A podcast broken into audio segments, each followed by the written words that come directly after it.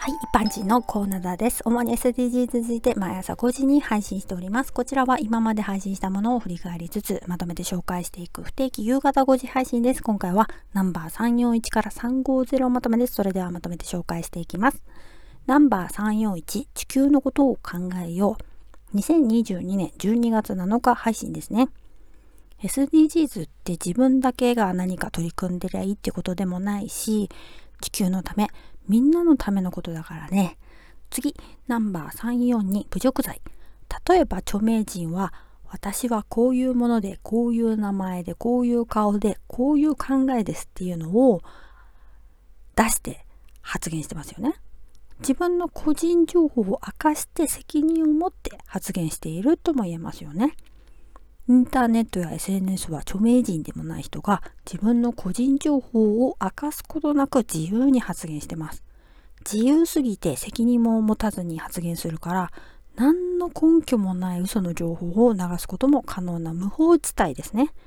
実は子供が面白がってやってたとか、おじさんがストレス発散でやっていたとかですね。次、ナンバー343、テレビドラマの影響力。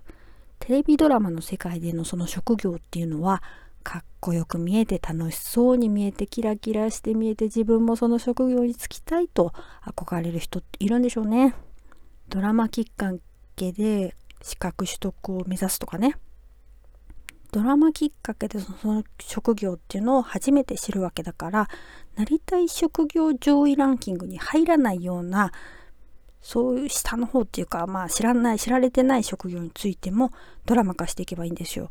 そもそも原作がないんですかねよく知らないけどね。次、ナンバー344クイズ、盲導犬について。街でたまに見かける盲導犬まだまだ知られてないですよね。クイズ形式3問で紹介しております。次、ナンバー345シェルター。私がボランティア活動をしていた時は、シェルターごとに A、B、C と分けていき、ABC 表記で A がどこで B がどこだか全くわからないようになっていましたよ。次、ナンバー346、ハローワーク。企業の売り上げになるから営業職はどの企業も必要ですよね。でも営業職を募集していると職種を書いてしまうと応募があまりないから虚偽記載をするんでしょうね。企業に就職して配属が途中で変わって営業になることはよくある話だと思いますけど企業に就職する入り口の募集職種のことだからね。次ナンバー347世帯分離。生活保護の問題点についてですね。次ナンバー348警察官が家に来た話。非常識でアホな日本の警察官の話でした。次ナンバー349ひもじい思い。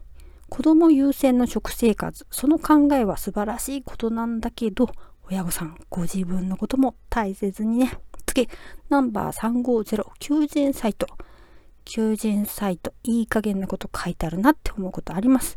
実際にその企業に足を運んで質問してやっとわかる事実。